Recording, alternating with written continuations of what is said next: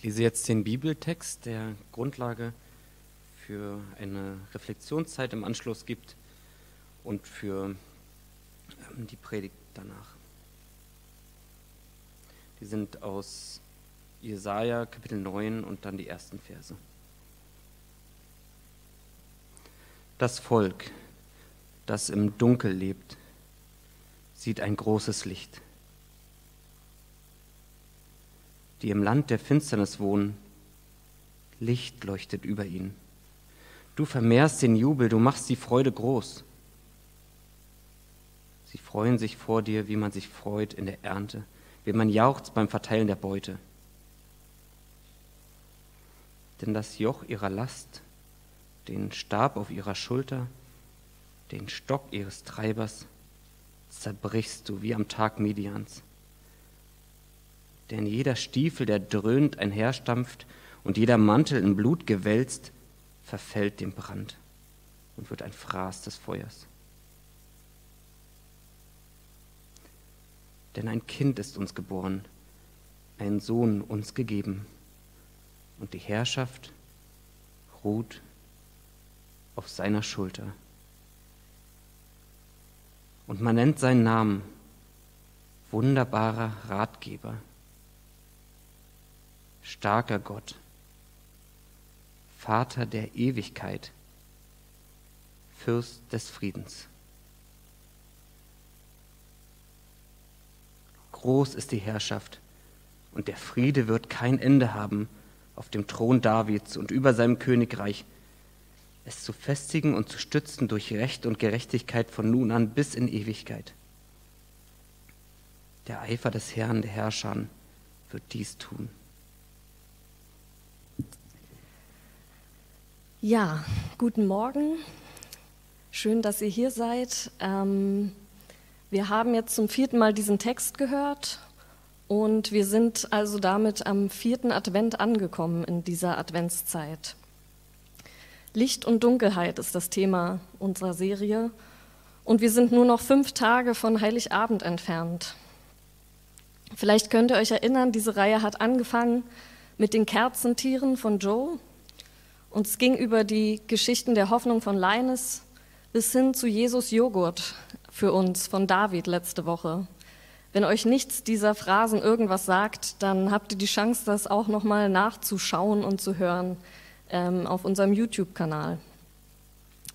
Ich glaube, wir haben bis hierher viel gelernt über die geschichtliche Situation Israels, ähm, zum Beispiel über den Tag Midians in Vers 3. Das war mir bisher nicht so geläufig, ich hätte es vielleicht sogar überlesen. Ähm, und ich will heute mit euch den fünften und sechsten Vers anschauen. Und ich möchte mit euch darüber nachdenken, ähm, was dort gesagt wird. Ursprünglich wollte ich eigentlich über die vier Gottesnamen, die da vorkommen, ähm, predigen oder mit euch nachdenken. Und ich habe dann in der Vorbereitung gemerkt, okay, ich muss mich beschränken auf zwei, sonst sitzen wir morgen noch hier. Genau. Der Vers beginnt, Vers 5, denn ein Kind ist uns geboren, ein Hoffnungsträger, der eine Friedensherrschaft antreten soll, die ewig hält. Ich wusste nicht, was Elias heute Morgen sagt in der Begrüßung, aber es äh, wird auf jeden Fall auch noch mal vorkommen und das ist spannend. Und um dieses Kind und seine Friedensherrschaft gibt es bei den verschiedenen Theologen ähm, eine große Diskussion. Es ist ein alttestamentlicher Text, das Jesaja-Buch, und es wurde viel darüber spekuliert, um welchen König aus der Jesaja-Zeit könnte es sich handeln. Weil offenbar ist es ja einer, der in der Nachfolge von König David steht und ein männlicher Thronfolger. Und nachdem ich nun verschiedene Kommentare gelesen habe, komme ich zu dem Schluss, nobody knows. Niemand weiß es. Es gibt keinen wirklichen biografischen Hinweis, um was für ein Kind es sich handelt. Und es werden auch keine Eltern genannt, wie in vielen anderen Genealogien im, im Alten Testament. Und es gibt auch keine historischen Ereignisse, die uns irgendwie erlauben, dieses Kind, diesen König einzuordnen. Und schon früh hat daher die christliche Kirche diesen Text auf Jesus gedeutet und das als Prophezeiung für die Geburt von Jesus gesehen. Für Alttestamentler ist das natürlich ein Graus. Die Christen, die kommen immer daher und interpretieren alles auf Jesus. Und wenn wir uns die Kirchengeschichte, die christliche anschauen, dann hat sich das Christentum ja auch so einiges ange angeeignet. Angefangen bei der Geburt von Jesus. Die wird nun fast überall auf der Welt am 24. oder 25. Dezember gefeiert. Aus dem Theologiestudium weiß ich, dass aber schon in der Antike die Wintersonnenwende um den 21. Dezember herum, also wenn die Tage im Jahr wieder länger werden, in verschiedenen Kulturen bereits religiöse Festtage waren. Und wir wissen auch, dass die Römer um ca. 400 vor Christus den 25. Dezember zum Feiertag für ihren Sonnengott Sol Invictus gemacht haben. Und das war auch in der Spätantike, also nach Jesu Geburt und Tod, ein beliebter Feiertag. Und die Bräuche und Riten, die es gab zu diesem Festtag, die waren innerhalb der Bevölkerung sehr stark verankert. Deshalb war auch der Versuch, dass man diesen äh, heidnischen Gott, der da gefeiert wird, diesen Festtag also zu verbieten innerhalb der christlichen Kirche, äh, scheiterte. Und stattdessen hat man dann diesen Tag umgedeutet. Der Tag für den Gott der unbesiegten Sonne wurde zum Geburtstag des Gottessohns Jesus. Das aufgehende Licht aus der Höhe, wie Jesus im Lukasevangelium genannt wird. Und springen wir in die Reformationszeit ins 16. Jahrhundert, so erfahren wir, dass Luther bekannte Schlager seiner Zeit mit christlichen Texten versehen und umgedeutet hat. Was also gestern Nacht noch in der Kneipe geschmettert wurde, das konnte am nächsten Morgen mit einem anderen Text im Gottesdienst gesungen werden. Stellt euch mal Helene Fischers Atemlos durch die Nacht mit einem religiösen Text als Gottesdienstlied vor. Und anfänglich war ich so im Theologiestudium und dachte, oh, was ist denn dann das Neue an der christlichen Kirche? Das ist ja irgendwie alles nur geklaut. Aber ich glaube inzwischen, dass das ein entscheidender Punkt ähm, der guten Nachricht ist. Also nicht, dass man Sachen klaut, sondern es wird eben nicht alles ausgelöscht, was vorher da ist, sondern Gott stellt sich in eine Tradition, in eine Geschichte. Ja, mit Jesus gibt es etwas Neues und kommt etwas Neues in die Welt. Aber es geschieht nicht im luftleeren Raum. Es ist nicht verwunderlich, dass in dem Kind, das in Jesaja beschrieben wird, oftmals der Gottessohn vermutet wird. Denn wie wird diese Lichtgestalt, die die Dunkelheit vertreibt, beschrieben? Die Herrschaft ruht auf seiner Schulter und sie wird dauerhaften Frieden bringen. Das besondere Kind in diesem Jesaja-Text wird für einen Machtwechsel sorgen. Krieg und Unruhe, Mord und Vergeltung, Unfreiheit, das war das Thema der Verse davor. Mit Vers 5 und dem Kind wird aber ein Shalom versprochen. Das Wort kommt zweimal in diesen zwei Versen vor. Und Otto Kaiser beschreibt den Frieden in seinem Buch über den Propheten Jesaja folgendermaßen: Friede ist eine Bezeichnung für die Unversehrtheit und den bestimmungsmäßigen Zustand aller Dinge, der Menschen wie der Tiere und der Pflanzen. Die Unversehrtheit und den bestimmungsmäßigen Zustand aller Dinge. Friede ist also nicht nur die Abwesenheit von Krieg, und das wünschen wir uns auch, und das wünsche ich mir auch, und dazu sind wir auch als Christen berufen, aber Friede ist noch mehr. Es ist der Urzustand unserer Existenz. Unfriede ist nicht der gottgewollte Zustand der Welt und auch nicht das, was die Menschen in Israel gerade erlebten. Unterdrückung, Unfreiheit. Das sollte kein Dauerzustand werden. Und Unfriede kennen wir alle, hat Elias heute Morgen auch schon gesagt, kennen wir auch für uns persönlich, nicht nur im Sinne von bewaffneten Konflikten, sondern auch in unserem Herzen ist oft Unfriede. Rastlosigkeit, Unruhe, Sorge, Unfriede kann uns den Schlaf rauben. Zwei Freundinnen von mir hatten mit verschiedenen Formen von Mobbing auf der Arbeit zu tun in letzter Zeit. Und da haben Kolleginnen bewusst Unruhe gestiftet und die Arbeit unnötig schwerer gemacht. Und das nimmt man auch mit nach Hause. Das stiftet Unfrieden in einem. Und das ist nur ein Beispiel. Natürlich gibt es ganz verschiedene Belastungen, die uns unruhig machen können, die uns beunruhigen können, die uns rastlos machen. Und es gibt auch sehr krasse Ereignisse im Leben, die dazu führen können. Und ich habe lange überlegt, ob ich ähm, darüber rede heute, aber ich werde es jetzt machen. Und zwar habe ich einen Text gelesen von der Sängerin Duffy. Diese hat den letztes Jahr schon veröffentlicht. Ihr könnt den nachlesen auf Englisch. Ähm, Duffy ist mit dem Hit Mercy sehr bekannt geworden, international. Wahrscheinlich kennen die meisten sie von euch. Das war 2008. Sie hat 2010 nochmal ein Album veröffentlicht und dann ist sie irgendwie aus der Öffentlichkeit verschwunden. Ich bin jetzt kein Hardcore-Fan und habe das nicht äh, verfolgt bis zum Ende, aber ähm, ich habe schon irgendwie zwischendrin mal gedacht, was ist eigentlich aus der geworden. Und äh, die letzten Wochen bin ich dann auf diesen Blog-Eintrag von ihr gestoßen. Ähm, und da berichtet sie nach zehn Jahren Schweigen, also 2020 hat sie das veröffentlicht, ähm, dass sie eine Vergewaltigung erlebt hat. Und dass diese Vergewaltigung dazu geführt hat, dass sie sich aus dem öffentlichen Leben logischerweise komplett zurückgezogen hat. Und äh, ich teile das deshalb mit euch, weil mich ihre Worte, wie sie das auch beschreibt, sehr berührt haben. Und für sie war das natürlich ein krasser Einschnitt, nicht nur die Vergewaltigung an sich, sondern alles danach. Ähm, sie hat sich eben nicht mehr sicher gefühlt und hat sich zurückgezogen von ihren Freunden und Verwandten.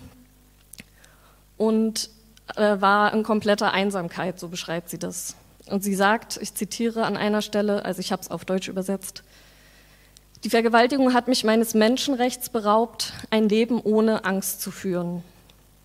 Ich teile dies, weil wir in einer verwundeten Welt leben und ich mich nicht länger dafür schäme, dass mich etwas zutiefst verletzt hat. Ich werde später nochmal auf sie zurückkommen, aber was sie damit auch aussagt und was, glaube ich, wahr ist und was wir alle auch erleben, ist, dass diese Welt verwundet ist. Und dieses Kind in Jesaja, das kommt in eine verwundete Welt, in eine verletzte Welt. Und wie soll dieser zukünftige König aus dem Jesaja-Text denn das heilen, diesen Frieden, diesen Urzustand wiederherstellen und für Stabilität sorgen? Und interessanterweise steht hier nichts von einem Heer oder von Kriegsgewalt. Sein Programm wird in den verschiedenen Namen vorgestellt. Diese Namen sind wie ein Regierungsprogramm. Ich bekenne, ich bin SPD-Mitglied und die SPD hatte ein Wahlprogramm äh, für diese Bundestagswahl. Da war die Überschrift Zukunft, Respekt, Europa. Und das sind natürlich erstmal einfach nur Wörter, hinter denen kann sich ganz viel verbergen. Äh, und deswegen gibt es dann immer ein Wahlprogramm, was auch noch das erklärt. Und vielleicht ist euch ähm, diese Woche aufgefallen, ich habe eine andere Übersetzung gewählt für den ähm, Bibeltext, nämlich die Elberfelder Übersetzung. Die gilt im Allgemeinen als ganz nah am Urtext, also am hebräischen Text. Und die letzten Wochen hatten wir immer Luther und interessanterweise ist es hier mal andersrum. Also eigentlich ist Luther hier viel näher an dem Urtext. Ähm, wenn ihr euch vielleicht erinnert, aber ich wiederhole sie auch gleich nochmal, ähm, hat er diese vier Namen, die da beschrieben sind im Vers 6, immer so mit so einem Doppelpaar Substantiven gebildet. Also Wunderrat, Gott, Held, ewig Vater, Friedefürst. Und da ist immer ein Bindestrich dazwischen. Wenn ihr jetzt in den Text schaut, das ist der Elberfelder ähm, Text, dann könnt ihr schon sehen, dass hier versucht wurde, eigentlich diese Begriffe zu erklären. Weil was ist ein Wunderrat? Keine Ahnung, noch nie gehört dieses Wort. Aber ein wunderbarer Ratgeber, da kann ich mir was drunter vorstellen. Diese neue Regierung, dieses Kind hat wunderbare Pläne und wird diese auch ausführen. Das können wir im Deutschen gar nicht so genau abbilden in dem Wort Ratgeber. Es klingt aber in der hebräischen Formulierung mit. Planen und Handeln gehören auch, wenn wir uns das ganze Jesaja-Buch anschauen, immer zusammen. Das ist also kein König, der falsche Versprechungen macht, um Wählerstimmen zu fangen, sondern es ist ein Herrscher, der zu seinem Wort steht. Und dann der zweite Name, der natürlich mit dem Frieden auch wieder zu tun hat, das ist der letzte Name, der Friedefürst. Wenn ich mir einen Herrschertitel aussuchen könnte, dann würde ich Friedefürstin wählen, weil das ist eine Person, die bringt Frieden und sie erhält den Frieden, sie verwaltet Frieden. Mich wundert es ehrlich gesagt nicht, dass die Christen auch ein paar Jahrhunderte später diesen König aus Jesaja nicht mit einem irdischen König in, äh, in Verbindung gebracht haben. Weil wir leben immer noch in einer Welt, wo es Krieg gibt. Kein Herrscher hat irgendwie das hinbekommen, einen globalen Frieden zu bringen. Es wundert mich nicht, dass quasi Jesus mit diesem König in Verbindung gebracht wurde. Denn er wird auch in den Evangelien angekündigt als König und er kommt nicht mit einer Armee, wie befürchtet von manchen auf dieser Welt. Und er sucht sich auch keine Kriegsleute zusammen, wenn er erwachsen wird. Hätte er ja machen können. Nein, Fischer und Frauen begleiten ihn. Und er sieht auch die Unruhe und den Unfrieden in den Herzen der Menschen. Und er weiß, dass Zachäus, dieser Zollbeamte, der seinen Mitmenschen immer zu viel Geld abknüpft, er weiß, dass dieser Zachäus keine innere Ruhe hat und wahrscheinlich auch keinen einzigen wahren Freund. Und erst in der Begegnung mit Jesus wird er frei und frei von dem Verlangen, sich auf Kosten anderer Menschen zu bereichern. So erzählt es uns jedenfalls das Neue Testament. Und Gott kommt nicht in diese Welt mit einem Scheinwerfer und strahlt sie von außen an, damit alles mal hell wird und man den ganzen Mist so sieht, das wäre ja beängstigend für uns. Da würden wir ja in Panik geraten. Nein, Jesus bringt schon einiges ans Licht. Versteht mich nicht falsch. Ich glaube, viel muss ans Licht kommen. Und da ist wahrscheinlich auch Schuld und Scham dabei. Auch Wunden und auch Narben. Manches muss ans Licht kommen, um zu heilen. Und Duffy schreibt in ihren Blog-Eintrag, ich erzähle euch das, um meine Wunden ins Licht zu halten, wo die Dunkelheit mich nicht länger gefangen halten kann. Ich würde euch nicht von meinen Erfahrungen berichten, wenn ich nicht wüsste, dass es wirkliche Heilung gibt. Und für diesen Schritt hat sie zehn Jahre gebraucht, mit einer Therapie und mit sicherlich ganz viel inneren Kämpfen. Und ich glaube, ehrlich gesagt, dass Jesus ähnlich vorgeht. Er selbst kommt in die Welt als kleines Licht, als Arbeiterkind. Seine Königlichkeit spiegelt sich nicht im Reichtum und Gewalt wider. Er überrumpelt die Leute nicht. Und hin und wieder hat die Kirche das nicht verstanden und das auch missachtet. Und es gibt ja viele dunkle Kapitel auch in der Kirchengeschichte, da wo die Institution Kirche und auch einzelne Vertreterinnen große Schuld auf sich geladen haben. Aber da, wo Menschen erlebt haben, dass Jesus in diese Welt kommt und sie von innen heraus verändert, als kleines Licht, das stärker wird, da hat die Gemeinschaft der Gläubigen auch immer ihre Umwelt im Positiven verändert. Und für viele Menschen hat die Begegnung mit Jesus Christus erst wirkliche Freiheit ermöglicht. Das königliche Kind in Jesaja, das hatte ein klares Regierungsprogramm des Friedens. Und dieses sollte es konsequent, aber nicht mit Gewalt umsetzen. Und viele erkennen das im Leben und Wirken von Jesus Christus wieder. Er ist seinen Weg konsequent gegangen, nicht ohne Zweifel, aber letztlich doch bis zum Kreuz. Und offenbar wusste er, dass sein Leben nicht in einer siegreichen Schlacht am Fuße des Tempelbergs enden wird, sondern in einem ungerechtfertigten Todesurteil. Und ich gebe ganz persönlich zu, dass ähm, dieser Plan Gottes, selbst ein Mensch zu werden und zu sterben, nicht immer intellektuell nachvollziehbar ist. Die Lichtgestalt Jesus ist schwer zu greifen. Licht ist schwer zu greifen. Und deshalb versuche ich es mit den Worten von Hans-Urs von Balthasar noch einmal zusammenzufassen. Das ist ein katholischer Theologe. Und ja, der heißt wirklich so. Und das Zitat stammt aus dem Buch Das Herz der Welt. Das Wort Gottes also kam in die Welt, kam in sein Eigentum, aber die Seinen empfingen es nicht, strahlte ins Dunkel, aber die Finsternis wandte sich ab. So musste die Offenbarung der Liebe sich zum Kampfe entschließen auf Leben und Tod. Und da das Wort Gottes nun sah, dass sein Abstieg nichts anderes werden konnte als sein Tod und Verderben und dass sein Licht untergehen musste in Finsternis, da nahm es Kampf- und Kriegserklärung an.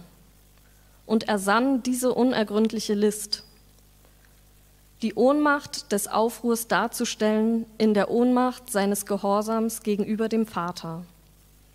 Er allein wäre fortan das Maß und somit auch der Sinn aller Ohnmacht. So tief hinunter wollte er sinken, dass alles Fallen künftig ein Fallen in ihn hinein wäre. Amen.